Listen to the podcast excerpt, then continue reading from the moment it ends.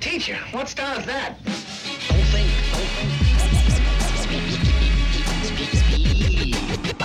You are now listening to the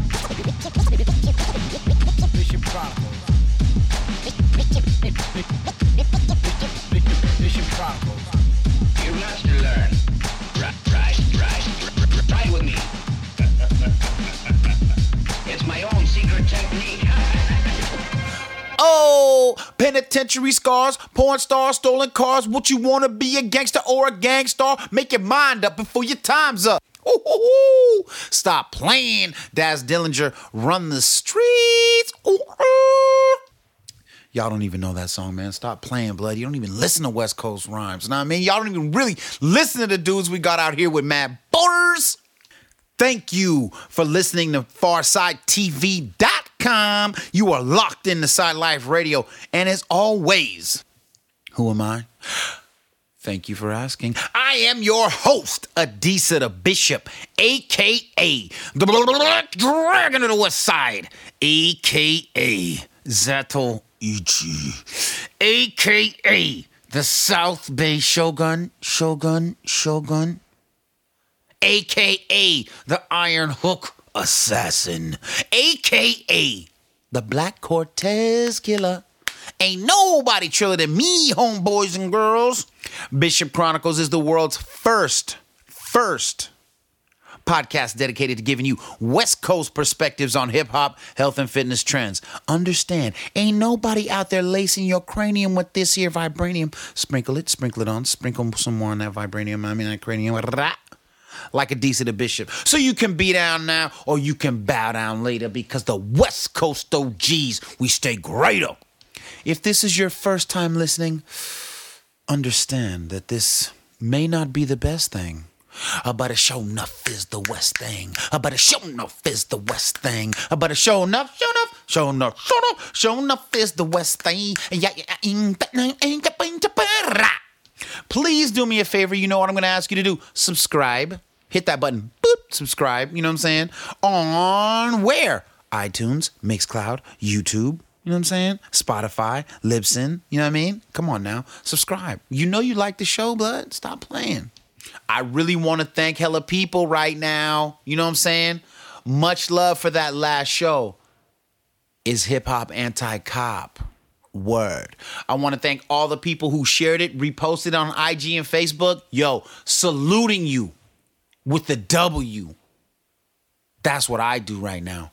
Grateful for real. For real. The show is growing and it's growing because of you. I appreciate y'all. Every time I tell you, yo, repost, you know what I'm saying? Give me some shine on there, you know what I mean? Leaving the comments on iTunes. I see them. I see them and I'm grateful. You know what I'm saying? And I appreciate you passing the show on. You know what I mean? So Maybe you passed on that 93 till with my man, you know what I'm saying, Shamari Smith. Maybe you passed on, you know what I'm saying, this is hip hop anti cop, you know what I mean? Maybe you passed on the uh, Nipsey Hussle episode, you know what I'm saying? Or that or that or that or that Tupac and Machiavelli episode. That coronavirus is still taking hella people out, you know what I'm saying? Or the Juice WRLD, Jamie Kilstein, you know what I'm saying? RZA. Come on, man. Come on. We got man, man, 118, 19, 20 shows of straight West Coast intellectual fire flame. Know what I mean? So thank you, all of you in the BCP Army. We growing. Ooh, ooh. So now we move into the heartbeat props. Heartbeat props are when we give props to the living, to the living, to the true and living, right? And we give our gratitude, we give our thanks to people who are alive today. So we don't be at their funeral giving them props that we wouldn't give them right now because we can do it right now. Don't wait till they die. You feel me? Shout out right now to at Kevy Kev Cool Breeze.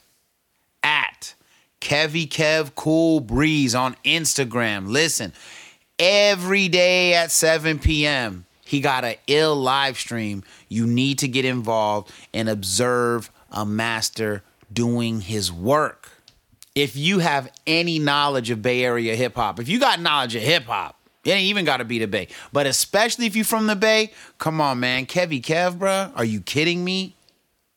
Members only? Stanford? Know what I mean? ROTC? Know what I mean? Chess, good lord. Kevy Kev was whooping fools in chess long before HHCF. Murking. Plus, I mean, my man is like mad super scientifical. Like, he knows things I can't even tell you some of the things he knows. You know what I'm saying? Because he don't want you to know he know, got that kind of knowledge. So I'm gonna keep that. Sh- but Kev, I see you. Follow Kev at Lee underscore Sevenson. At Lee L E E underscore Sevenson. Yo, my man has been loving the podcast, reposting and and giving love, and and he wrote a dope haiku last week. I saw it, dog. I saw that haiku. You know what I'm saying? Ooh, wee. liquid freshness. And finally, resin here. Know what I mean? Yo, yo, follow my man for mad positivity, dope musicality, and and universal kindness. I appreciate all of y'all. You know what I'm saying? I appreciate all of y'all. You know what I mean? You you lifted my spirits this week, and I have sincere gratitude for all of you. And those are my heartbeat props. Your task is to choose three people, call them for five minutes, and tell them why you got love for them. Thank them for what they've done. Show them specifically things that are unique to them that you appreciate. Five minutes. Don't text. Call. Let them hear it. Let them hear the tone. Give them the gratitude. Heartbeat props. And now you know what it's time for. It is time for the West Coast Word of the Week. West Coast Word of the Week brought to you this week by the streets. We don't play, we slay. The reason we do West Side Word of the Week is to keep you involved in understanding how the West Coast rocks kids. You know what I'm saying? Um slang. You get here, you want to sound like you already in the mix. You don't want to be like, you know what I'm saying, talking stupid, not like you don't really know what it was, what it what it what it is. You know what I'm saying? West Side Word of the Week, blapping. Blapping. Blapping. Something that blaps is just a dope track. Something that bangs. You know what I'm saying? Something that's like coming up out the cars.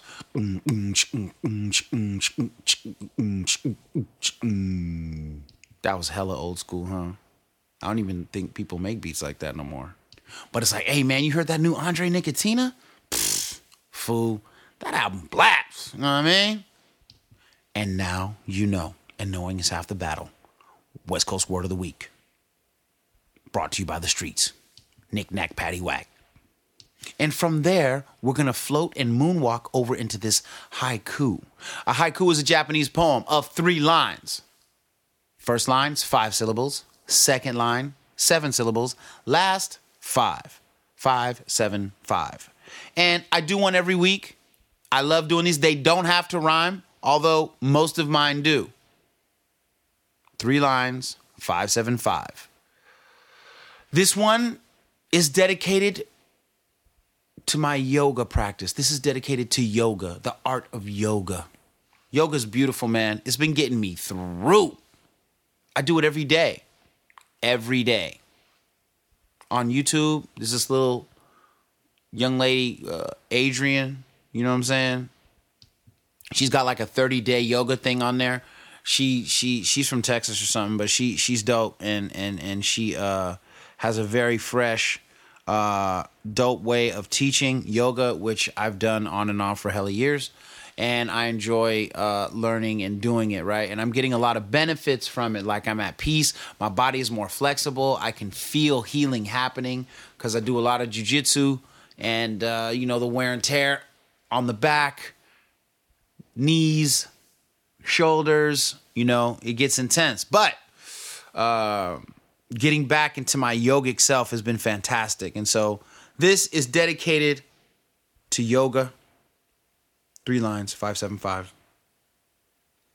Mike, can I, yo, man, you know what I like is that sitar, bro. Bring it back. Word. Here we go. Movement and stillness.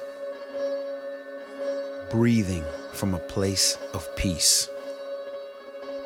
Tranquility's here. Woo! Are you with me? Let's hear it one more time. movement and stillness, breathing from a place of peace. Tranquility's here. Word man, that's a haiku. If you make some, write some, like some, send them to me at Bishop Chronicles on IG. You know what I'm saying? I love haikus. I want to see yours. Um now it is time for the chess and life strategy moment. You know, sometimes I go extra deep. These last two shows, especially, I've gone a little deep. This one's gonna be really easy. I've been posting puzzles. A chess puzzle is like when you show a position, you're like, well, where's checkmate? You know what I'm saying? And um I'm loving doing it. And one of the reasons why chess puzzles are important is because it helps you see through the traffic, right? Like, yes, there's a knight and a bishop in the way, and yes, this pawn is attacking, you know, your queen or whatever, but there's a checkmate available. Why are the chess puzzles? And there's all kinds of different kinds of chess puzzles. I'm talking specifically talking about the checkmate in one chess puzzles. But doing these chess puzzles will help your clarity on the board, right? But what's the ultimate lesson from the puzzles? Is that you don't lose yourself in trading pieces and you don't lose yourself in taking your opponent's pieces. Lose yourself in taking the king down. Lose yourself in killing the king and achieving that checkmate, right? All those pieces, they're in your way. Those are distractions. Where's the win? But I can take his queen. Where's the win? But I want to take all his pieces before I kill him. Where's the win? Stay focused. Download an app of puzzles, man. I'm telling you, you have no idea how quickly that will help your game. And so I told you guys I've been working on this thing, like doing a, a book a week. I'm a little late. I'm, I'm still doing my Desmond Tutu book. I got a little scattered. I was reading for the Book of Forgiving by Archbishop Desmond Tutu. Absolutely must read book, especially in these times. Okay? For emotional and mental health, you need the Book of Forgiving by Archbishop Desmond Tutu. If you're like, oh, I don't know that name, da-da," listen. In South Africa, there's two main people in the game, right? Whose legacy is going to stand forever. Nelson Mandela and Archbishop Desmond Tutu. You've got to read that book. You got to read that book. Anyway, uh, last week working on the cop stuff, um, and just a straight up lack of discipline. If I'm being honest with you, I probably could have finished it. Um, but I'm gonna jump into it, and I, and I'll give you better clarity on it next week. But it's it's a fantastic book. You know what I'm saying? Um, what are y'all reading right now? Message me at Bishop Chronicles. Tell me what you're reading. What's hot? And now I'm gonna talk about Tekashi. Six nine and the science of snitching. You know, here's a guy who just you know got out, popping off crazy, gets on IG, has like two million people watch him on his live, and then people figure out where he leave, and then he got where he lives. You know what I'm saying? And then he got to move. Um, and it's really interesting to see how many people are angry at this dude. It's also hilarious to me, like how many people get clout and and and get credibility for commenting on six nine when they themselves are not gangsters, when they when they when they have no history with the streets, and you know, dudes will be up, yeah, I love Tekashi, gets props. Oh, hate Tekashi, gets props. What are you talking about? You have nothing to do with hip hop or the streets, and they're not necessarily connected, although sometimes they are.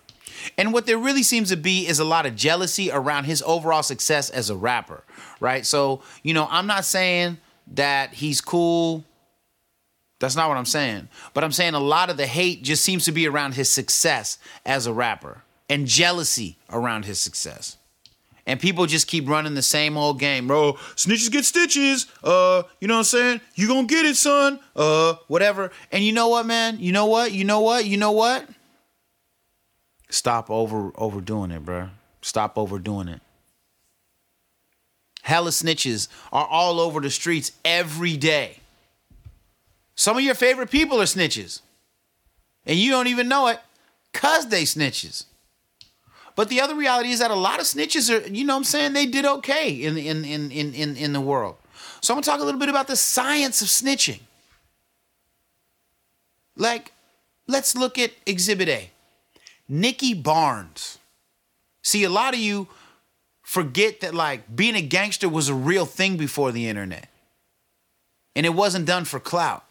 It was done for keeps by real killers. And at least in the Italian mob, they had a thing called omerta, which I'm forgetting exactly what it means in terms of uh, Italian. My, my Italian is not that good, but it means shut your ass up, bruh, and don't say nothing. And so Nicky Barnes, a black man, gets his crew together, you know what I'm saying, and starts moving heroin and creates an empire. For the record, I am not co signing drug dealing at all. I'm just saying, in what he was doing, he was great at it. You know, one of the things is that, you know, he had unusual hookups, and I still don't understand whether his hookups were like heavy Italian cats that he never really spoke on, or like I know, and it's not like me having insight, like, you know, when people talk about it, like he seemed to have a direct cut in Cambodia or Thailand to get the heroin. And they were taking, this is gross, man, and so disrespectful. They were taking kilos and stuffing them inside the bodies of American soldiers during the Vietnam War. And then when they would land, there'd be somebody there to take the kilos out of the soldiers. Isn't that, I mean, that's some dark, sick, twisted other level, right? And and and and Nicky Barnes people killed a lot of competitors, black competitors, got rubbed out, murked, okay? And then um you know, like a lot of silly people, he got caught up in the fame, was on the cover like Rolling Stone or the New York Times or something. And it began the beginning of the end, right? So feds roll up, start locking fools down, whatever. Bruh, Nicky Barnes snitched on his whole crew and walked. Walked. The man walked. I encourage all of you to watch a documentary that I think I saw on Hulu, but it might have been Netflix, and it was called Untouchable. I think it was made by Dame Dash. Did Dame Dash have something to do with that, Mike? I think so. I think it was I think it was Dame. Anyway, in that documentary, he says something along the lines of, "Hey, you know what? I don't care about the people uh, who I snitched on, and I tell you what, no matter what you say about me, at the end of the day, I'm gonna die free, and you gonna die in jail." People who murdered for him, put in work, moved hella weight. You know what I'm saying? So, snitching don't tell me this snitching don't pay. Exhibit B, Sammy the Bull Gravano. Hmm? Sammy the Bull. I mean, he's like the original archetype of the classic snitch, you know. Meaning, like, we do crime together, then you get caught and you tell on me. That's the old school snitching outline right there. We do a crime, you get caught, and then you say my name when you shouldn't say my name. Sammy the Bull did exactly that. At the height of the mob, killing the game in New York in 1991, it says Sammy Gravano turned informer in 1991. He nailed 39 mobsters and landed Gambino boss John Gotti in federal prison for life despite admitting to 19 murders. His searing insider testimony earned him a sweetheart deal with the government. That is hard time, hardcore snitching by any and all standards. But it gets deeper. People forget what happened to Sammy the Bull. Well, let me tell you. In the late 90s, Sammy the Bull relocated to Tempe, Arizona, under the name John Morin. And he was supposed to be, you know, he had a little bit of reconstructive surgery, but he basically looked the same. Uh, and he had a construction company, and he got into dealing ecstasy. He's like a pioneer of dealing ecstasy in Arizona. And what he did is he had enforcers that were an army of skinheads. That's the only reason I really learned about Sammy the Bull. Because Sammy because I followed national skinhead gang movement for a long time. It was just a hobby of mine. I'm weird. And so he had a gang called the Devil Dogs, and the Devil Dogs um, were ran by this guy named Mike Papa. And Mike Papa ends up working for Gravano in Tempe, Arizona, and under the brutal beating of some people, because the Devil Dogs used to mop dudes, white, black, etc. Sammy the Bull got caught again. And I think he just got out of jail for that second arrest. But even still, even in that, I think he kind of got over in certain ways. I think one of the articles I read kind of joked that he was the only mobster with a press agent. You know what I'm saying? But he made a lot of money, he kept a lot of money, and he snitched in the classic sense. But now let me bring this back to hip hop. Let me bring this back to hip hop. And I don't I don't I don't say what I'm saying to condemn anybody cuz I don't care. Everybody's got to live their own life, truly.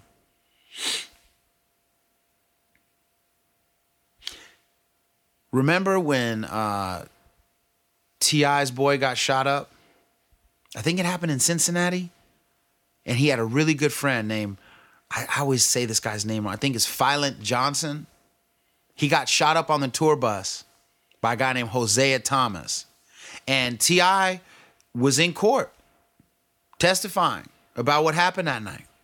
And nobody ever said T.I. was a snitch for that. Why is there a double standard?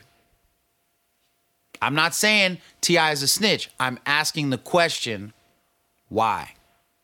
Now, if you go on the internet and you put up rapper testifies in court, there's all kinds of stuff that pops up.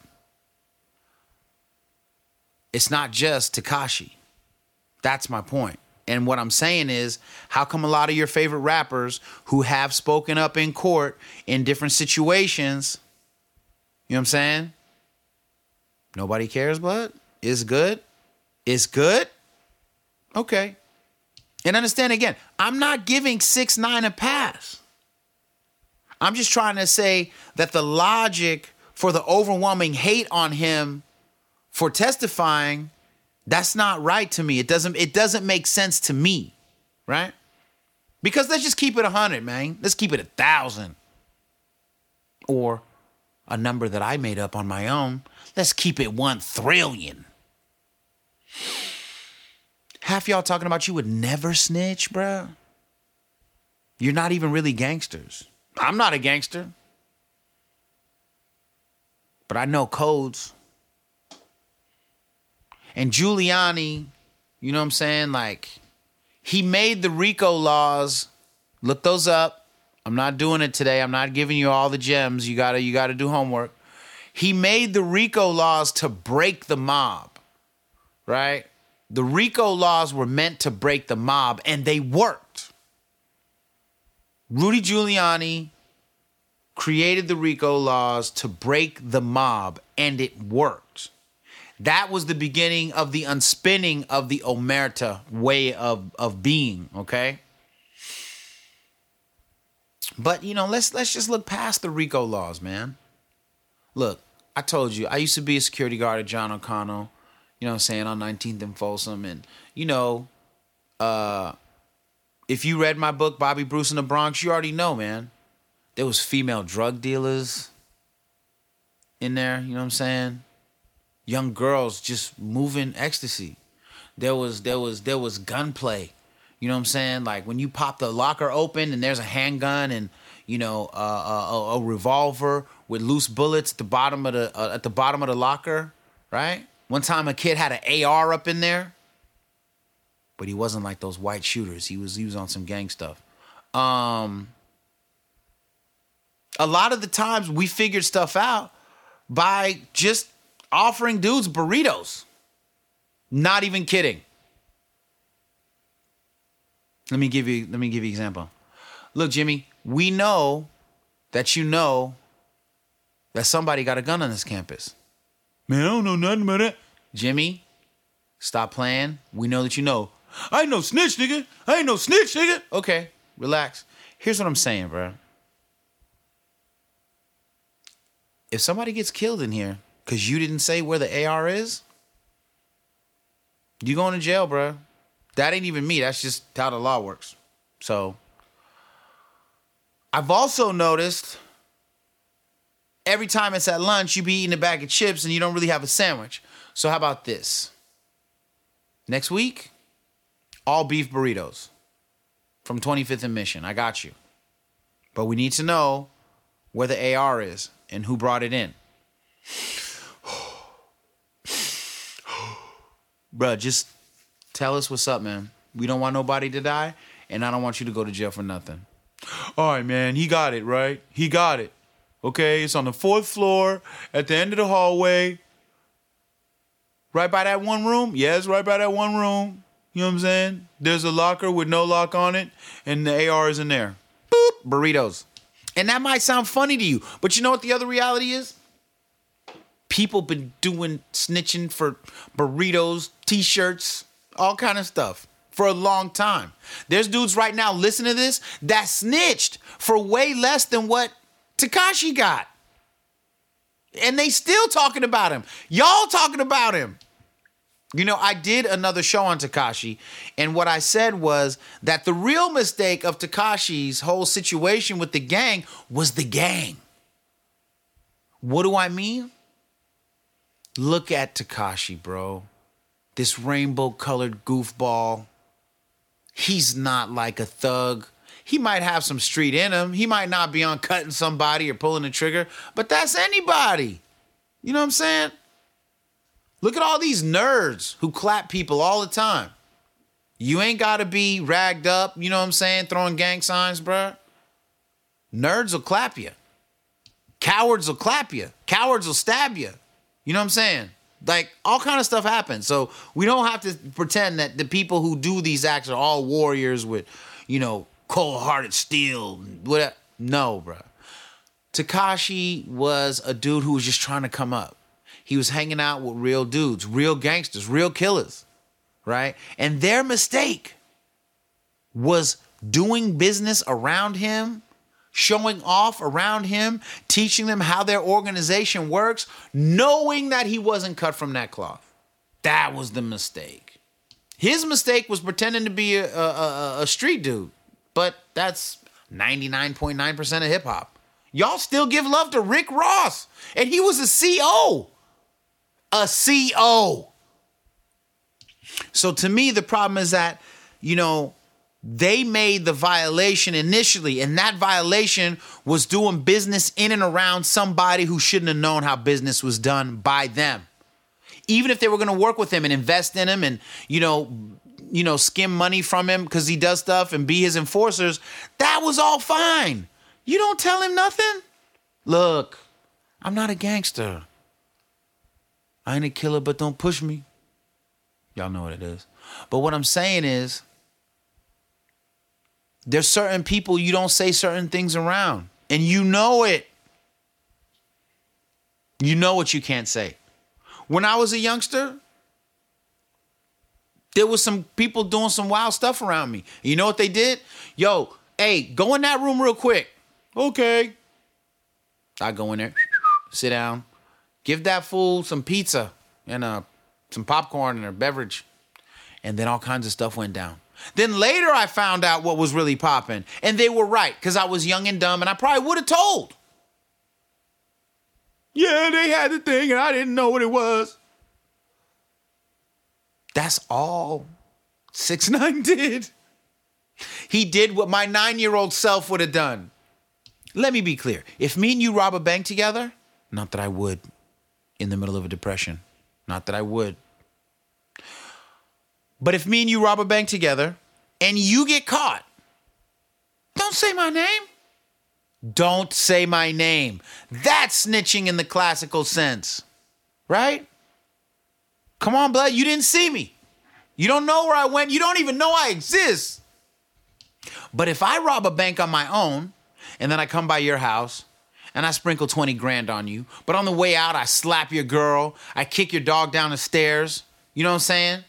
And I stab an old lady on the way out, when the cops show up, do you have an obligation to not speak on me?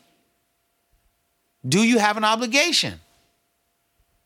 Would it be snitching if you was like, hey, blood, I the dude came through, he left 20 racks on my couch, but then he went ahead, hey, yo, it was Deez, bruh. I think they call him the Black Dragon of the West.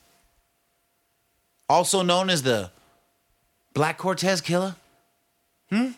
Zatoichi? He's got a couple nicknames, I don't know. Remember, people be like, oh, he was just mad because they was boning his girl. People bone somebody's girl all the time. Facts. But it was deeper than that. You know what I'm saying? Like, these dudes was beating on him. They was taking money up out his house. They was making him think that they were gonna kill him. They were uh you know, it was rowdy, man. Their whole relationship was predatory. This wasn't like they was doing crimes together. They was assaulting this dude, they were threatening this dude, they were beating on this dude, they was robbing this dude, they was punking this dude, and he was tired of it. Remember, he heard tapes of them saying that they were gonna kill him. What does he owe those dudes? What do you owe anybody who is actively trying to kill you? What do you owe them? Everybody's got to figure out what, what they're down for. Now, me, I'm going to just be really, really, really real with you. I'm a chill person. I don't, you know what I'm saying? Y'all know me, man. Y'all know me. I love hip hop. I am not a gangster. But if you're around hip hop long enough, you end up knowing some street people and you, you might end up being in some street type situations depending on the way that your life goes. Because hip hop comes from the streets. I keeps it nonviolent by design. But I wasn't always like this. And anybody who really knows me knows that I wasn't like this for a long time. I've been about nonviolence for a long time now, you know, about half my life. But when I was younger, people know what's up. Now people go, oh, well, was he a gangster oh, or that? Just know that I wasn't a person who was beyond violence. My point is simply this I worked so hard at being nonviolent. I worked so hard at not fighting. I worked so hard at not having any drama with anybody. Anybody. But if you make me fight you, if you make me fight you, for real, if you if you reveal yourself as an open enemy to me, I reserve the right to do whatever I want. So you might say, "Oh, uh, here comes Deez. It's hand to hand uh, jujitsu." Maybe, maybe jujitsu is the least of your worries because you don't really know me, and you don't know the people I roll with, and you don't know that I don't care about who I roll with. People do what they want to do when you provoke them. I don't really know how anybody could think that he was supposed to be loyal to people who were beating on him, taking his money, and boning his lady. Who would be loyal to that? The real question is, what did what what what did the gang do to give him a reason to not snitch? That wasn't a threat. Like, was he sitting on so much money? Or did he realize I don't even need these fools? I could I could go get another deal. I don't need these dudes. Plus, I don't have to have a black eye every week. Seriously. He's not a big guy. You know he was getting mobbed. So what is my real point? What is the science of snitching? Come here, lean into the speaker so I can tell you. There is no science to snitching. Snitch is snitch. If you're gonna hate six nine, the reason you hate him is because of the stuff with him and the runaway girl. Yeah. That's why you hate him. That's why you don't do business with him. That's why you see how he gave 200 grand to some like uh, org that feeds people, and they gave the money back. And they said, "Hey, six nine. While we appreciate your offering, we actually need to reject this because we need to do business and take donations from people who align with our values, and six nine doesn't align with our values."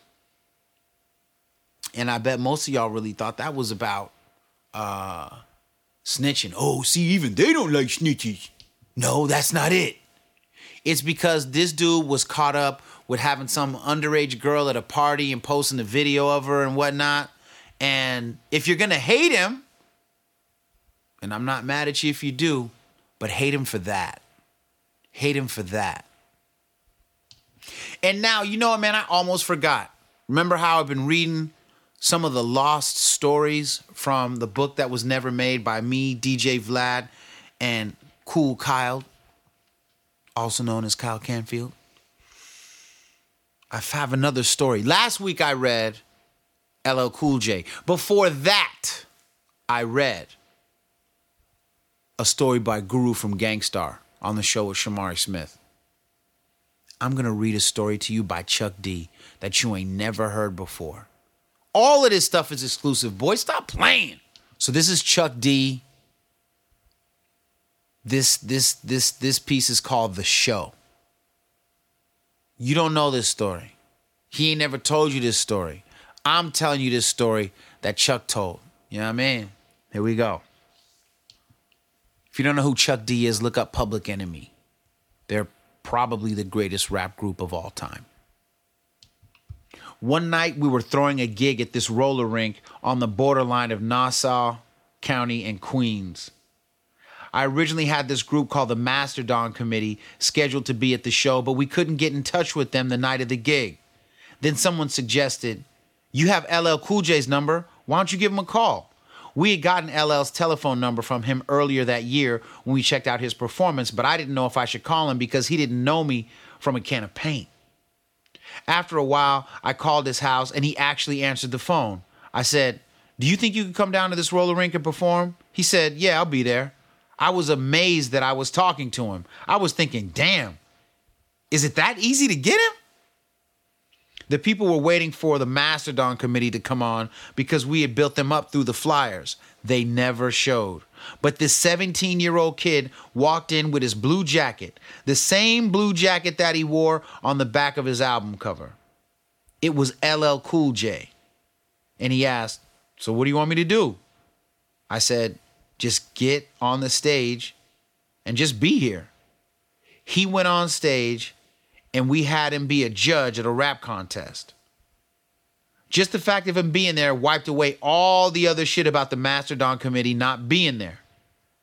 Dr. Dre, D R E, who was the host of Yo MTV Raps, not not not not West Coast Dr. Dre. You know what I'm saying?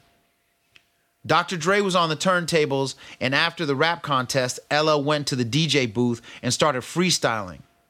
He ripped into this unbelievable freestyle that defied all gravity and put his hand on the turntable and stopped the record and said, We don't need music.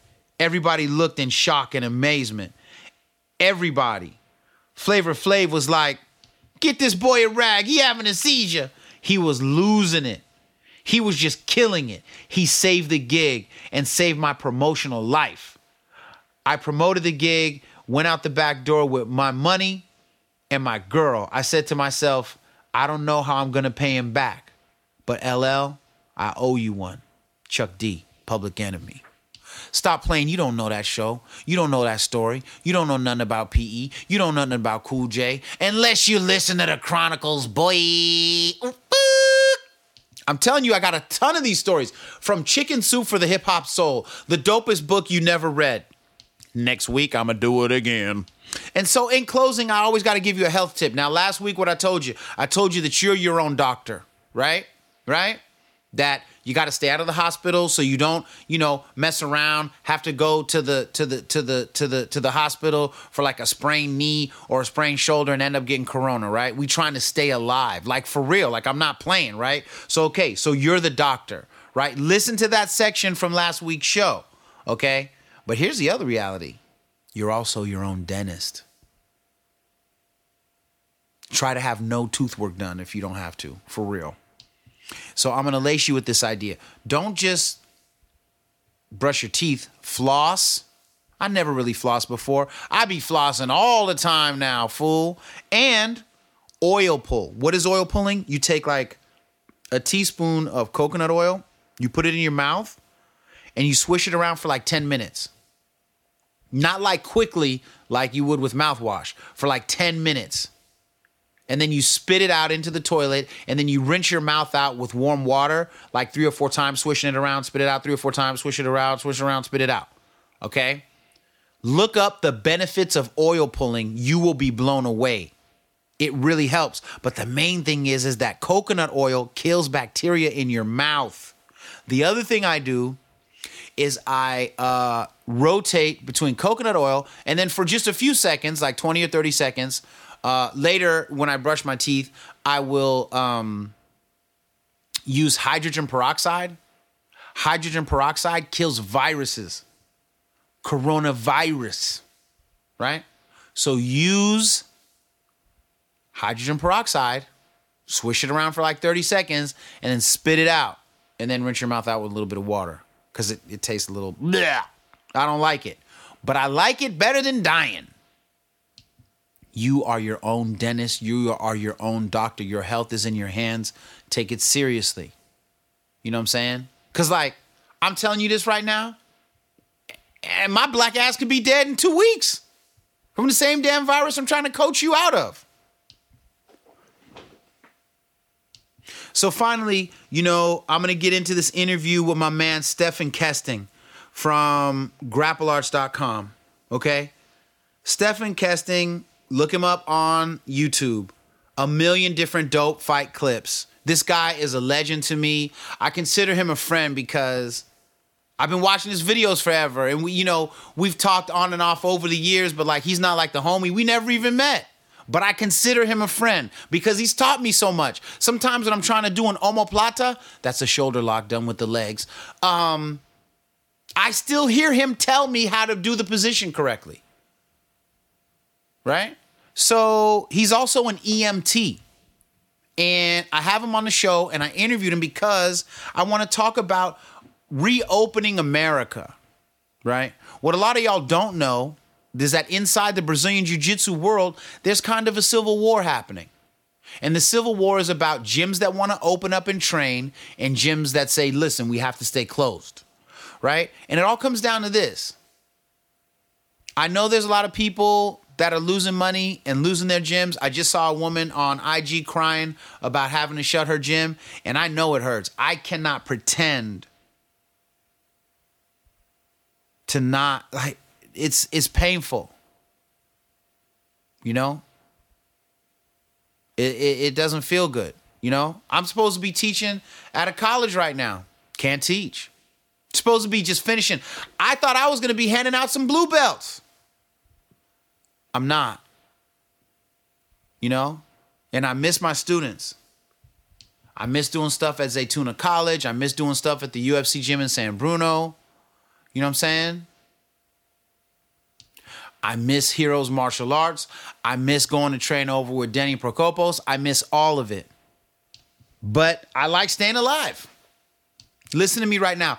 I don't care if the ghost of Count Koma opened a store, I mean, open the school down the street, bruh. If the ghost of Count Koma opened the school down the street, I ain't training right now. Tell the truth. If if your jiu-jitsu school opened today, would you go roll? Nah, bruh. Nah. And let me tell you something. I'm just being honest. If you would, I suggest you go because this is natural selection. If you think that somehow you're immune to a virus that nobody even fully understands, go roll. Go roll. The thing that's blowing my mind is some of the smartest and best dudes in jujitsu are the ones running out to do it. And it hurts my heart. Because pretty soon, if y'all don't listen and y'all force yourselves out there and start rolling, I'm going to be looking at your footage and be like, man, he was a great champion, wasn't he? Yeah, I don't know, bro. I mean, he's brilliant on the mat, but he didn't respect the virus, and now he's dead. So we just got to watch his instructionals. Rewind that. How'd he do it? I might sound like I'm being kind of an asshole, but I'm telling you, I want the best for the jujitsu community. So I got Stephan Kesting on, and we're gonna talk about reopening. Now you might say, "Well, I don't care about jujitsu, Dees, bruh." You know what I'm saying? Well, okay, fine. If you like boxing, if you like uh, yoga, if you like CrossFit, if you just like to lift weights, right? 24 hour golds, whatever. You know what I'm saying? Um, Physique Magnifique over in South San Francisco. You know what I'm saying? Like all of this still applies. And so now we're going to listen to Stephan Kesting. Go to grapplearts.com, learn jujitsu, learn how to train, learn solo drills, and let's be smart together and keep this art going. All right? Check this out. You want to do this podcast uh, Yes. on Instagram? Yes. All right. This Cool. is great. Okay. All right, so I'm So recording we're- on my all end. right, I'll, I'll Are you perfect. recording I'm on your recording here. Yeah, I just I just turned it on. Okay. Perfect. So just explain the takeover here. Okay, so basically what's happening is I have a podcast called Bishop Chronicles, and I talk about jujitsu and hip hop, chess, like Machiavellian philosophy and Stoic stuff. It's very strange, uh, but it's fun. And you know, we talk about a lot of ideas and health and and and fitness topics. You know, meditation, yoga, and things like that. And so I really wanted to talk with you. I've been watching a lot of stuff go go on about how the lockdown is affecting the jujitsu community. I've seen some people open up, like the Rice brothers here in California. They're in Northern California, up in Shasta County, kind of a little more rural. They've opened up. They have kids classes, adult classes, etc. There's other people who are vehemently against it. You know what I mean? And um, I understand both sides of the argument, right? Like you know, if you just opened up a, a like I have a, I have a friend at Heroes Heroes Martial Arts uh, in Eastside San Jose. He literally was about a week away from his grand opening before the lockdown happened. Of horrendous timing. you know what I'm saying? And then I think I saw Garry Tonon said he invested 30 grand in a school that he's got or something. I mean, there's no question we're feeling it, right? But For sure. As as is everyone, as is the poor bastard who opened or uh, an ice uh, cream opened a hair salon, or the guy, the woman who sank her life savings in a restaurant, or or whatever. I mean, I you can't. The restaurants are making money with takeout, but that's not going to cut it here. No, no. You know, so I wanted to kind of talk with you and see your thoughts on um, the science and the ethics of where we are right now as a community. Okay. I mean, I'm I'm following the science as best as I can. Uh, I've got uh, my in my previous life I was a biologist, so I've got a master's of biology, and in my current life, when I'm not doing grapple art stuff, I'm doing first responder stuff. I'm a, I'm a firefighter captain. I've been doing that for 20 years. 20 years. 20 years. Congratulations and thank you for just having that kind of heart. That takes a lot of courage and it's beautiful. Thank you. Seriously. Uh, it's sure. Thank you. you're very welcome, but it's also fun. I mean, it. it uh, there's a lot of camaraderie there, and you get to do cool stuff that you don't get to do in real in regular life, and so it, it's. Um, uh, I mean, it's it's a privilege, but it's it's it's also because I like doing it. Right? If, I if I didn't like doing it, life is short. I would have moved on. Uh, I would have moved on before. I mean, I, I I did quite a bit of biology. I didn't like working as a biologist, so, so I moved on. But I, I've taken that background in science and tried to apply it to not doing research here, although I have done uh, some a little bit of research related to uh, PPE. You know, in the fire department, we were we were doing because I'm up in Canada, and just like most places in the states, we're facing uh, an N95 mask shortage. Right, the the PPE that's coming in a lot of the PPE, a lot of the masks being sold are either uh, Chinese knockoffs. Well, they're, they're, they're either Chinese models, which don't meet our standards, or they're Chinese knockoffs of North American models, where people are just, you know, it's just like you can buy cheap, I don't know, Patagonia gear that's not really Patagonia. Yeah, yeah, exactly, exactly. So we were uh, kind of a nice convergence of the three strains of my life the biology, the firefighting, and then the hazardous materials response, which I'm pretty heavily involved in in the fire department, where we were setting up various decontamination methods, you know, trying to decontaminate masks with heat, trying to decontaminate masks with ozone. So we got some ozone generators and some ozone meters. and uh, I've been going on about this for for months. And then just today, on a preprint server, like literally this morning, I was looking over the the preprint server. So th- these are really cool things that scientists are doing. If you and I do a study, and I, we're doing a study of cell cultures, or we're doing a statistical analysis of I don't know, uh, COVID transmission patterns in northern Italy in early February. Normally, the publication process would be a super long thing. Uh, you, we would write it up, and that would take a year, and then we'd submit it for review, and that would take a year. And They kick it back and or okay, whatever. right, right, right. Oh You're yeah, around, yeah, yeah. right. So what a lot of people are doing now is they're releasing it on these preprint servers. So it's good and bad. You get the research right away, but it's also not peer reviewed. It's also not published. It could be crap. Right. There could be holes in it, and and yeah, yeah, yeah, yeah, yeah. Yeah. Um, initially, I mean, for example, well, I'll get back to that in a second.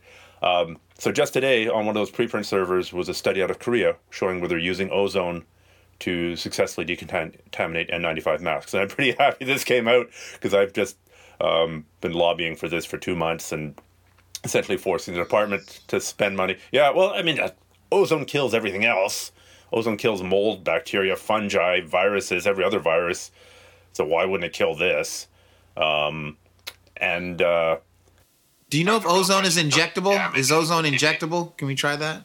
Can we do the ozone? Yeah, maybe. there are actually there is an ozone therapy where you breathe it in, but you're breathing it in at super low levels, and I don't know how flaky it is. I didn't look into that. I mean, we're using ozone at, at toxic levels. Your whole gloves are just like, I'm out. you would die. Yeah, it'd be, uh, it, yeah, you'd, you'd be coughing up blood pretty quick. Yeah. So um, we are essentially creating a hazmat call and then mitigating the hazmat call. It, it's it's it's kind of cool. Um, but yeah, that's that's. I'm just going down a rabbit hole because this has been on my brain. Right? No, I mean that's that's deep, man. That's that's really deep. You know, I um, you know, one of my friends who was a white belt, he was like, "Jiu-jitsu's over," and I was like, "Well, what do you mean?" He was like, "Well, you know." Who's gonna want to? You know, if if they said it was okay, would you go do jujitsu right now? I mean, I wouldn't. You know what I'm saying? I I don't think I would.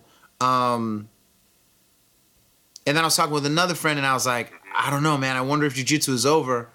And she was like, wrestling's always been here, judo's been here, you know, jujitsu will be here, but like it, you know, how it's practiced will just change dramatically. And when I think about what might, uh, if you had to just brainstorm on what a, a, a post coronavirus jujitsu gym might need, I don't think there's anything you can add. Could you? I don't. What could you do to the air?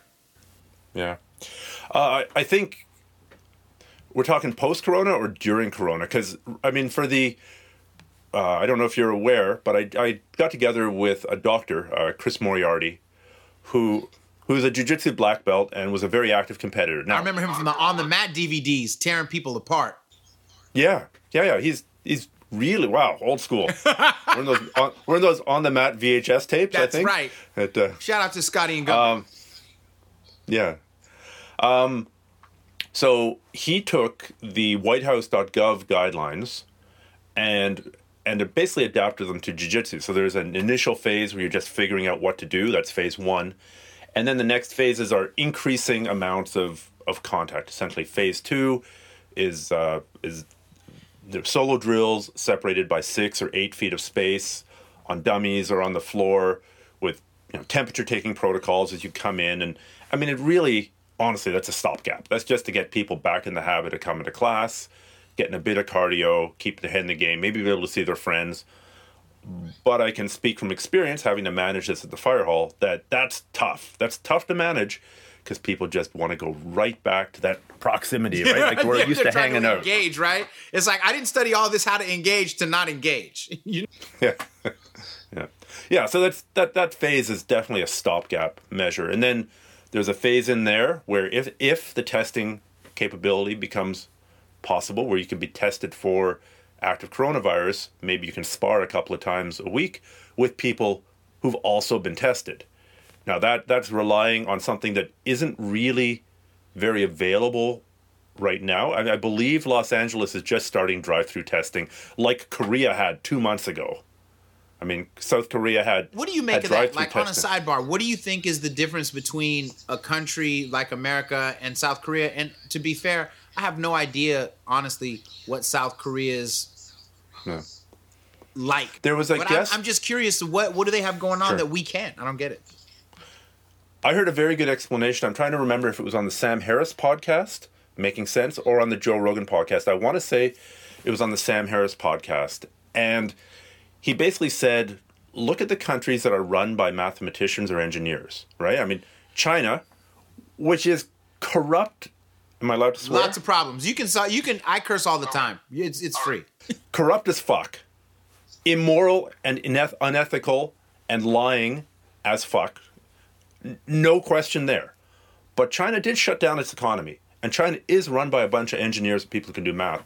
And South Korea is run, and Singapore. These countries are run by people who, un- who can do math and can take a look at an exponential growth curve and go, "Oh, this doubles every three days." Right. We've got a huge problem here, as opposed to non-mathematically inclined people go, well, there was there was ten last week. That's nothing in a country, and then a few days ago there was twenty, and that's still nothing. Like we're, we're Pretty soon it'll be million. gone. It'll be gone. Corona's almost over.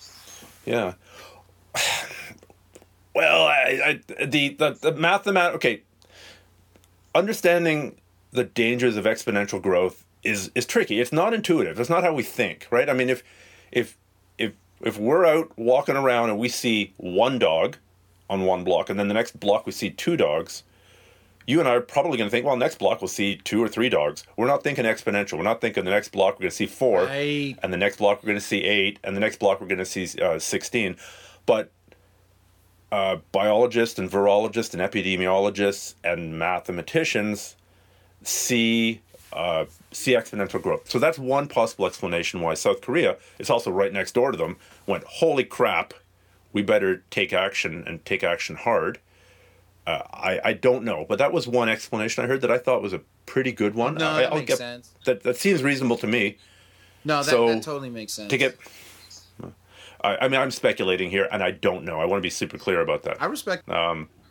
Now here's a, Yeah, we just need to be need to be clear about what we're speculating about and what we're stating as fact. Yeah, yeah, yeah, yeah, yeah. No, that that's important. I I, I respect that. The, the the the old school journalist in me appreciates that that spirit in you. Um, you know the the other thing that I was thinking about just as a jujitsu nerd is, does that mean that gi or no gi would be any more or less safe than the other? Oh, I, obviously we don't know.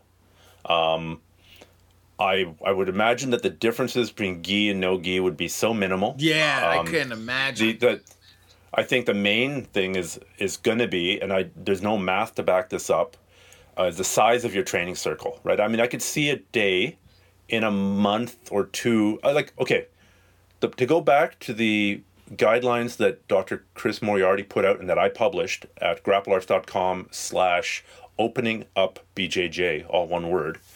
Or if you look for like guidelines to open BJJ school during COVID pandemic, you'll find it. Um, it really depends on the the dynamics of COVID in your jurisdiction, in your state, or maybe in your county, or maybe in your larger metropolitan area. There's a big, big difference between the additional cases going up, the daily new cases going up, or if they've increased testing hugely, obviously the cases are going to be going up because they're testing more. The percentage of positive tests going up, right? If, if they're testing more and they're finding more cases, but as an overall over the last two weeks, the percentage of tests have been going down, this is a good thing. This means we can get a little bit open. Maybe we can open a school and just do solo drilling. If that continues on for another couple of weeks, maybe we can open a school to tested partner drilling. If that goes on for a while longer and there's no more transmission in the community, well, there's still active cases. There's still Right, people right, who are sick in the hospital, but there's no more transmission that they, they can't account for. Uh, then maybe it's okay to start cautious sparring for the people who are not old, who are not fat, who are not diabetic, who are not immunocompromised, who don't have people like that living with them. And then eventually you get to stage to phase six. All this is laid out on that on that document, where where you can let the healthcare workers back in the front. Like the doctors are telling you not to train. They're going to get screwed the hardest here because if they're busy taking care of patients in the COVID ward, they can't come and train. The odds of them having gotten infected, they're going to suffer the worst in this. So, so that if those guidelines are there, I'm actually going to, I'm planning on going live with Chris tomorrow. I think we're looking at, I'm going to send out an email to my list. I believe we're going nine o'clock Eastern, six o'clock, six p.m. Pacific on my Facebook page. That's the plan, um, where people can ask questions and we'll we'll give feedback. So It's great, man. That is beautiful. That is beautiful. so, but it's like that's obviously the not the post COVID era. That's the during COVID era, right? Where we're, um, like the right here, right now, the next couple of months, unless everything goes for a well, including if everything goes for a giant shit show in the states, and it could, right? We we're doing a whole bunch of experiments now. Canada's doing ten different experiments. There's ten provinces, two territories, three territories actually. They're all doing their own variation of this. 50 states, a- a bunch of territories. Everyone's doing it slightly different. Sweden's doing one thing, Norway's doing another. It'll be clear, you know, maybe what applies to Sweden applies here, maybe it doesn't. We don't know. Uh, I've got my own theories there as to what could be going on, but I don't know. Neither does anybody else. Right. We all have to kind of wait. Which which brings me to somewhat of an ethical thing, I guess, falls under ethics. Is this is this can, this is what com- comes down to for me. So, like I said, Rice Brothers up in Shasta County, not San Jose, right? Not San Francisco or Oakland. They're they're a ways out, and apparently they don't have a lot of cases up there. And I see him doing it, and I'm looking at him, and I'm just like, dude, if one person gets it, was the opening worth it? right? Like that was the thing. And I'm just like, dude, that scares me. Like, it's not about how I feel about the lockdown or don't, but I was like, okay, so then I see, you know, tone and totally understand, especially if you just put 30 grand into a school and every, you know, not to mention your own time and personal hours of sacrifice. I totally get it, right? But I'm just like, it appears to me, right? And I'm not judging any of them. Everybody's free to do it, what they want. This is America, and everybody's responsible for themselves. I believe in that. But but but the thing I'm I'm saying is okay. People always talk about the philosophy of jujitsu, about patience and things like that. You know, at, at Gracie Academy, they have a shirt that says "Paciencia." You know, lose this, lose everything. And I'm like, how is it that so many people in jujitsu have been learning an art that's supposed to teach you patience, are risking themselves and the art and their students and each other with impatience? That's just what it feels like, and I, I I'm conflicted about that. Yeah. I don't really see it. I mean, I've done risky things in my life, right? I mean, I've, uh, yeah. right, uh, I've trained jujitsu, right. and uh, I mean, last last summer, you know, thousand mile solo canoe trip upriver in the Arctic, ending up in polar bear country by myself. People would see that as. Unbelievable, bro. It still trips me out. You're an amazing guy, man. You uh, please tell me you're gonna do a autobiography of some sort. I mean, I'm, I- I'm working on it. I'm working. I've got a. I've got two books that I'm working on. The first is a jiu-jitsu book with Brandon Mullins. I got the uh, Nice. the, the um, and then after that, I'm probably going to do a book on that trip. But my but my point is, there's a there's a fundamental difference there. Really, if I go out there and I get I drown in a rapid, I die of hypothermia because I flip in a lake, or I get eaten by a polar bear. Yes, my family my family suffers, but ultimately I'm putting one life at risk, right? I'm not risking an unknown number of other lives. It's not strictly true because of course a helicopter coming in to rescue me could crash in the storm and die. It, it's not that cut and dried, but most of the risk is on me. And so the uh, uh, somebody just commented he reenacted Deliverance but played all the parts himself. It's hard to think of how I would play that one most famous scene in Deliverance. I hope, yeah. Uh, but um, I had a shotgun, not a crossbow or not a bow and arrow. Um, but let's let's move on from that because that's that's a pretty disturbing image. Uh, so the um, paddling. right so the, so the difference the difference is it's risk it's risk to me Right. mostly there is some risk to the rest potential rescue but it's mostly risk to me if i'm a 20 year old guy and i go and i get i get the covid the odds of me dying myself are pretty slim. I mean, they're, they're, we don't know yet. There could be all kinds of long lasting effects on the lungs and on your VO2 max and on neurological issues. And for younger people, it often presents as a stroke or a heart attack. But realistically, it's a reasonably small chance. And I might be willing to take that as a young guy. Uh, but I'm not just putting myself at risk, I'm putting my training partners at risk. I'm putting that old guy who lo- really loves jiu-jitsu who's coming to train. I'm putting him at risk because now he's like under pressure. But that that's his fault. He, he should decide to not come. Okay, I, I understand that. What about my mom when I go visit my mom? What about my uncle who's immunocompromised? Uh, what about that little old lady at the grocery store when I'm uh, infectious but not symptomatic? I don't. I feel 100% fine, but I've got a very high viral load and I touch some grapes, and then I decide to take the next grapes, and, and she takes them and eats them, and she dies. You never met her. You don't know who she is. And and then finally, uh, I think we have a duty to society as well. I mean, I was thinking about this today.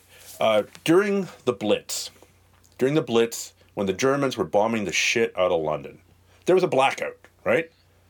there was a blackout and you had to not have lights on you had to have black curtains across all your windows otherwise the german bombers would have been able to find Where you were, The cities. get busy. And- yeah. and- yeah and probably not hit you probably hit your neighbor because they weren't that accurate so then if we go back there and i start saying freedom freedom i got the freedom to have a bonfire in my yard i got a freedom to have all my lights on i got a freedom to have searchlights on i got a freedom to not have drapes right. you you do, but under the current circumstances, there, there's different levels. You know, your freedom. What is that saying? Your freedom to swing your fist ends where my nose begins. You can you can swing your fist all you want, but as soon as you start hitting me, man, we got to talk about your freedoms. Yeah. You're you might have. I I don't know where you are California. you got a right to go to, to okay. So you got a right to have a rifle and go shoot that rifle. I i i i own handguns. Well i don't own handguns. I do own Right, right. firearms. You got a right to go fire. It you don't have a right to go fire it down the middle of the street even though you think you're a pretty good shot. You can probably hit that telephone pole and you're not going to hit no you don't have that right. So that's your your right to own a firearm and to shoot it is being to infringe on my right to be enjoying a nice peaceful dinner on my porch and not be worried about bullets going by my nose. So we, we deal with these, it's a false dichotomy to say freedom, and freedom means do whatever the fuck you want. No, it doesn't. It means we got to balance your freedom to do what you want to do with everybody else's freedoms and everybody else's, sorry, your rights with everybody else's rights. And so I think as a society, yeah, I mean, I don't have the, well, I do have something to say on the business end of things at a, at a first level, at a f- first perspective, it would suck to have sank 30k into a business and now all of a sudden not be allowed to make money off of that. That that it's a horrendous situation, and I truly feel, and I, I think jiu-jitsu isn't alone. Every like look at Gold Gym just went under. All those personal trainers got So sad, got stiffed. man. Yeah. It. Um, what about all the people who used to work for Mar- Marcus Neiman? What about the people who work? You know, it, it it's every a lot of people are suffering here. It's an ugly time across the board. But if we don't get our shit together, like, and certainly this whole jobs versus lives, this economy versus lives dichotomy that's being presented as a simple one or the other, I don't think is correct. Because let's say that we decide economy, we're going to go economy, nothing but economy, jobs, jobs, jobs, do whatever the fuck you want to open up your business, make money Right. and and we start getting back to normal and then covid explodes 10 times worse and we instead of having one new york city and one new jersey we've got 50 new york cities and 50 new jerseys now we got to close again and now we've taken what could have been uh, two months of pain and spread it out over a year and I the know. economic effects of that are going to be bigger than the there, there are no good answers here and I anyone know, who says and they're all this painful, is the answer right? They're all painful, man. You know what I mean? And it's like my heart's with everybody. I wish I could train. I do, but you know, I'm also someone who's immunocompromised. So I- I swear, um, if Roger Gracie started a school on my corner, I couldn't go. You know what I mean? I wouldn't go. Not right now. you know, I got I got to wait. I got to make sure the vaccines work. I got to make sure there aren't several new mutations. I got to make sure maybe you know maybe you guys don't clean up the way that I feel like I need you to clean up. You know what I'm saying? Like all that stuff matters, man. All that stuff matters, man. You know. Thank you so much for sitting with me and sharing time. I really appreciate your wisdom, your experience. You you truly, I mean, um, I remember when when your omoplata tapes came out. You know what I mean? And how uh, Yeah, oh, I, I got them behind me here somewhere. The actual physical VHS tapes. it's like me, uh, my friend Leo, and my boy uh, Billy Ray, and we would we would hook up at at somebody's house. And we each, I think we each had uh, a copy, or we were rotating, Oh, and something was going on. Don't lie to me. did. No, no, Come no, on. because because we we became friends later. Do you see what I'm saying? Like we we would have had our own before we knew each other, kind of a thing. And so what I'm saying is, what I'm saying is, um, um, we drilled that all the time, man. You know what I mean? And I think about, um, I've never tried an omoplata and not tried to listen to you tell me how to fix it. You know, and um, and and you know, all the other series that you've done, all of the stuff that you've done uh, on YouTube is is impressive, bro. It's impressive, and it's it's it's funny how connected we feel to each other through jujitsu. You know, when you remember that one technique from that guy, and you remember a, a move from a fight from that guy. You know what I mean? You don't really feel your your your influence, but I can just tell you, I know you already know, but you have definitely influenced me. My understanding, and I appreciate you uh, uh, in this God- crazy God help time all of to- you. to share that wisdom. Well, I'll make I'll, I'll hijack your platform here for a second. For any of the guys who, who listen to you or listening to this on Instagram, uh, if you do jiu-jitsu, obviously during this time of COVID, you can't train, or I don't think you should train. And uh, that that's my opinion. And I think there's some pretty good science there. And there's the the preponderance of evidence is there, unless you're listening to you know some crazy conspiracy shit, or or you're totally or you're totally selfish, and the only thing you care about is yourself. Uh, so if you're not training jujitsu right now, if you just email the person I have helping me, support at grapplearts.com, and ask for any of my instructionals, any one instructional per person, uh, and we're giving them away. We're giving away one instructional, and we've given away, I think, 10,000 of them. Like, it- it's, it's a lot that we've, and it's, when I first came out with this, we just got hammered with, uh, with requests. And we were like, I had four people working for me at that time, just uh, giving out instructionals. So that is an offer that's that's genuine. It's still there. If you're not training because of COVID, shoot me an email. Uh, support at grapplearts.com or use the contact form on grapplearts.com and uh, and we'll send you an instructional. If you're brand new to jiu-jitsu and you've, you've just heard about this and you're wondering what all this pajama wrestling's about, I'd suggest getting the roadmap for BJJ or maybe the BJJ formula. Those would be two great places to start. And um, you start getting the sense of why so many people are so obsessed by this. Yourself, myself, um, and uh, why it's a it's a lifelong sport. And just one more thing, I'm kind of hijacking you here. dude it's your Uh, platform but do do you man i'm i'm i'm just grateful to hear you for real go ahead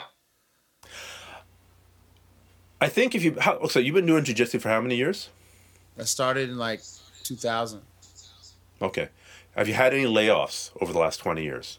me personally like Yeah, yeah, injuries or life oh circumstances. yeah i'm the king of layoffs probably Okay, okay, me too. Right, like I've I've had injuries. Jiu-jitsu training is one of the best kinds of training that you can get to deal with shit like that because you're gr- you're getting gra- to quote Brandon Mullins uh, is like you're if you're stuck on the bottom of a mount and the guy's got one hand in on your collar and he's beginning to grind your face to get the second hand in to choke the crap out of you you know what you need to do there's a technique you know what to do it might not work but you know what you need to do so do it uh, and so jiu-jitsu teaches you that perseverance like i think i'm fucked but i think maybe i can get out of i here think I, ju- there's just enough i got like an inch and a half of hip i can just get there you know what i'm Yeah. saying like uh, maybe I, and sometimes succeeding is just you know, not tapping for another 30 seconds, right? It- it- real. and that's fine. Um, and that'll get you through this era of COVID as well, right? Like by training jujitsu, you've made yourself a tougher person. You've made yourself a more resilient person. You've increased your emotional and endurance, your emotional endurance. Like when you're rolling and you're like, man, this guy's freaking slaughtering me, and I'm tapping out again. All right, let's let's see if I can pass his spider guard. Oh shit! Right. swept me with spider guard Another again. triangle. you know what I'm saying? Another triangle. Yeah, tap out again. By going back and back and back and back, like Charlie Brown. I'm gonna. You're old. I'm old. Like Charlie Brown going back to kick the football again. You're developing emotional. You're developing physical endurance, but you're also developing emotional and mental endurance. And emotional and mental endurance is, I mean, without that, you're not going to achieve anything. We all know people who are super physically gifted and have squandered it by not having so many different ways, right? So many ways. No, it's true. Dude, no, it's true. And I think that, you know, um, jujitsu was instrumental in my maintenance. I was super depressed. You know, I was I was really like on some suicidal shit for a minute, you know what I mean? And I and I and I beat it uh, with with therapy, with friends, with with family, you know what I'm saying, with meditation, with with with prayer, jujitsu. I needed everything, you know, codependence anonymous, everything, you know what I'm saying? Um and and and and I'm still on it, you know what I mean? And I plan to stay on it because it's healthy for me, but you know like I mean, I knew about philosophy in general, like, you know, Greek philosophy and stuff like that, but you know, I I don't I don't think I would have come come across, you know, you know what it was is uh Abraham Marte taught me about stoicism. You know. And I don't know who Abraham Marte is, but I do know about Stoicism. he's a he's he's out of Dominican Republic. Really good, really good black belt, crazy guard. You know what I mean? Like one of the bigger, more dynamic guard players. You know what I mean? I always love those guys. Um, and so you know he he was in San Jose. He was at Heroes Martial Arts. You know what I'm saying? Again, shout out to Gumby. And um, and he was I was supposed to go to the seminar, but I wasn't able because you know she just bounced on me. Stuff was crazy, bro. And uh, he he sent me a text. He was like, "Where are you?" You know what I'm saying? I thought we were gonna kick it, and I was like, "It's all bad, bro." She bounced. You know what I'm saying? I, I know I said I was gonna come down, and he just started talking to me about stoicism. You know what I'm saying? And, and it really helped me. Um, and that led me to studying stoicism, like taking some online courses, and you know, really getting into the books, and and and using it as a practice. You know, adding it into you know the, the way that it cross references with a lot of like kind of quiet jujitsu, you know, uh, thoughts and whatnot. It was really good for me. It was really good for me. Jiu-jitsu helped me immensely. There's a concept that I've learned in business actually that I've used for jiu-jitsu, that I use for research, that I use for uh, for, for relationships, and it's the idea of short-term pessimism and long-term optimism. Right? Most of the things you're going to try in jiu-jitsu aren't going to work. I'm going to you and I are rolling. I'm going to try the over-under pass and guess what? I try it 3 times and you shut it down. So I'm pessimistic about any one thing working. I mean, I've got to commit to it, obviously, but I go into it at some level knowing, like, man, there's going to be a battle. Probably the first thing I try isn't going to work. Probably the second thing I try isn't going to work. Probably the third thing I try isn't going to work. Maybe the fourth thing will tr- will work. Right. So that's short-term pessimism. You could be going, Stephan, you're so negative. You don't think your first attack will work. Well, it's pessimistic on the short term. It's optimistic on the long term. Uh, when I uh, started talking ab- about the whole COVID thing, say on my Facebook, um, there was a ton of talk about hydroxychloroquine, and this might sound like a digression. And I started looking at the actual research that was being done and being published, and it became evident pretty quickly that at the time, there weren't really any good randomized double-blind clinical studies. So, without that, you re- for a whole bunch of reasons, you can't really tell if something's working. Like the idea of yeah it, it's it's and it sucks. You want to know but just that some doctor gave somebody a pill and thinks that it worked that's not really admissible. That that's not doesn't tell you anything because every homeopath who's ever cured cancer with tincture of arnica thinks the same thing. And and if if you think you have cancer and i give you a tincture of arnica and it, it's you're the it, I mean, it, let's face it, it's water. Uh, it might actually help you because every study that's ever looked for a placebo effect has found one. So that's why you need a randomized, double-blind, clinical trial. I don't want to go down that whole rabbit hole, but I was saying, like, look, I hope hydroxychloroquine works. I believe my quote was something like, "I don't care if it's Donald Trump, I don't care if it's Bernie Sanders. I hope it works, but the data doesn't exist yet to say that it does." And I literally got death threats from that and like, dude, if Trump, if your brother was in the desert dying of thirst and Trump was giving him a glass of water, you'd smash that glass of water out of his hand. It's like, no, no. It's just, you know that if short term pessimism, most of the things they try to cure this, to fix this, to mitigate this are going to fail. And, but long term optimism, I think they'll find something. We'll get to it. once again, man, not just thank you for being on, on Bishop Chronicles on virtually no notice, but but thank you for all your contributions to jujitsu and for jujitsu, the ones we know about and the ones we don't, man. Because I know this has not been easy. I know it hasn't. So thank you, truly. Yeah. Oh, it's this is a, a dreadful time for jiu-jitsu. I think on the medium to long term scale, we'll get to go back to one of your first questions. We will get back to normal. We'll do everything the same.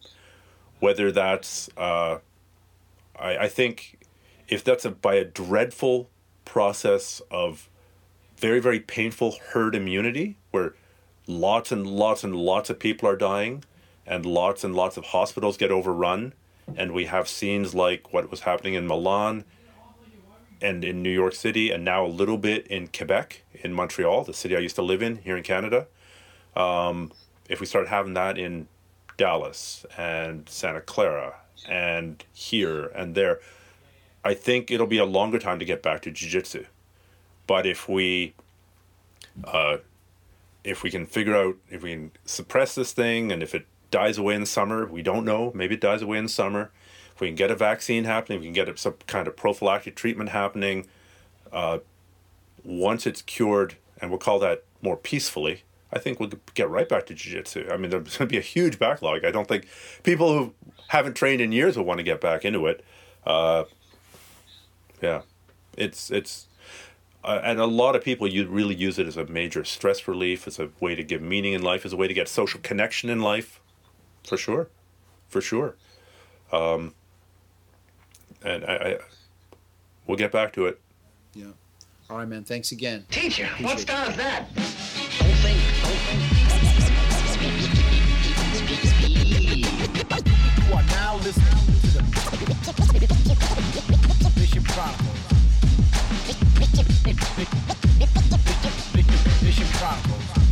You are to learn.